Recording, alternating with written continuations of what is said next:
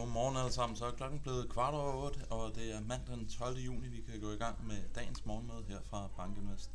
Inden vi går igennem, hvad der skete på de finansielle markeder i fredags, jamen, så kan jeg starte med at lave reklame for en meget kendt dansker, Thorsten Slyk, som sidder i New York, tror jeg det er, for Apollo Global Management, og han vil i morgen eftermiddag, fordi han sidder i USA, og det lige skal passe med tiderne, der var han altså give noget status på den amerikanske økonomi og de amerikanske finansielle markeder. Så endelig i morgen eftermiddag, prøv at høre ind på det her. Det, jeg tror, det bliver et rigtig, rigtig interessant øh, kald, som vi kommer til at køre der. Med disse ord, så kan vi hoppe til slide nummer 3, hvilke temaer dominerede de finansielle markeder i fredags. Jamen først og fremmest, så kan vi konstatere, at S&P 500 nu er i et bullmarked. Vi er altså steget med over 20% i forhold til det bundniveau, som vi, op, eller som vi så i oktober måned sidste år.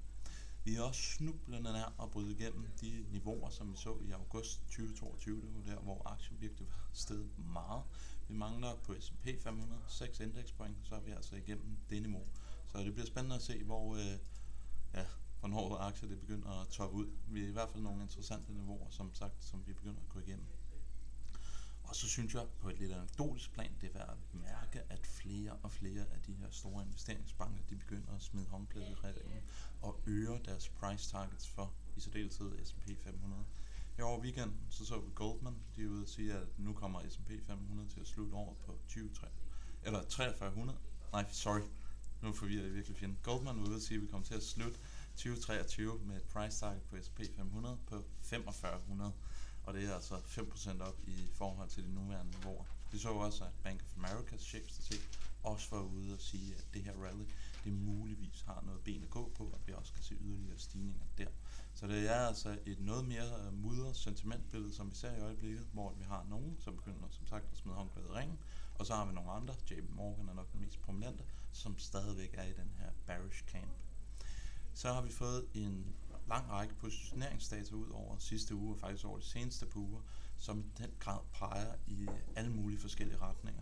Vi har noget data, som indikerer, at som sagt, folk bliver squeezed ud og begynder at lukke deres kortpositioner. Og så har vi noget data, som faktisk indikerer, at der er nogle investorgrupper ude i markedet, som virkelig stadigvæk ligger og forventer, at vi skal se et nedadgående pres på aktiemarkedet. Så det er altså markant mere mudret sentimentbillede, end det vi har set op igennem 2023, og vi for at highlight det igen, jamen, så har det jo været vores tese op igennem starten af 2023, at grunden til, at aktier stiger så meget, som det gør, det er netop det her short squeeze, som vi ser i øjeblikket.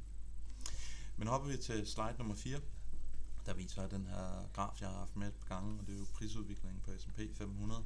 Vi handler nu i 42,99, der er det peaket i august måned 2022, så er den 43,05. Så vi er altså meget, meget tæt på at bryde igennem det niveau, og går vi over det, jamen så begynder vi at snakke de niveauer, som vi så i februar måned, øh, umiddelbart efter perioden efter den russiske invasion af Ukraine, hvor aktier havde sådan et relief rally på baggrund af det.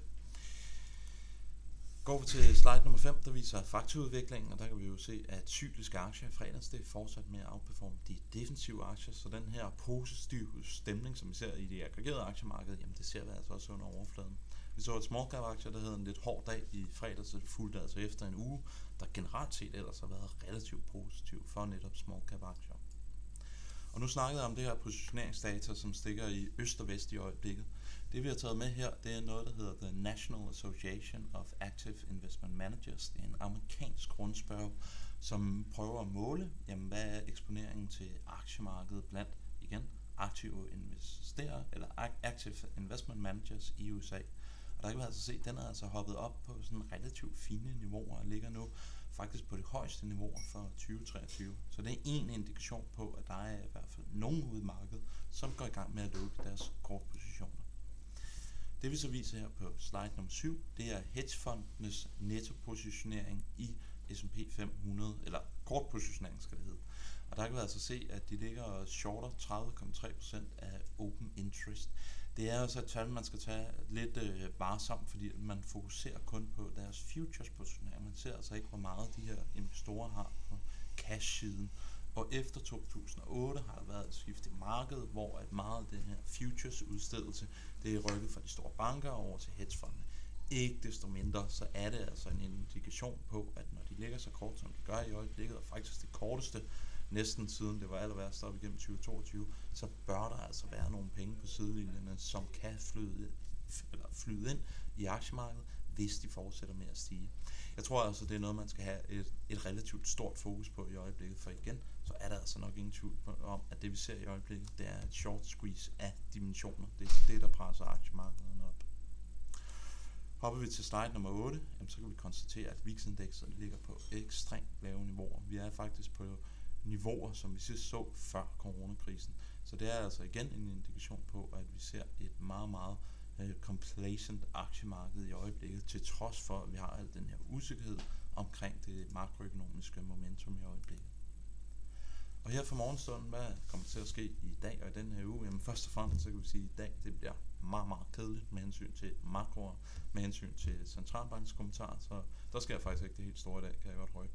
Men det, der kommer til at ske over den her uge, det er, at vi får et rentemøde fra Fed, vi får et rentemøde fra ECB, så får vi den amerikanske inflationsrapport, det er CPI-tallet, og her fra morgenstunden, så kan vi konstatere, at vi har positive markeder i Asien, og at amerikanske aktie futures, det ligger altså også handler i plus.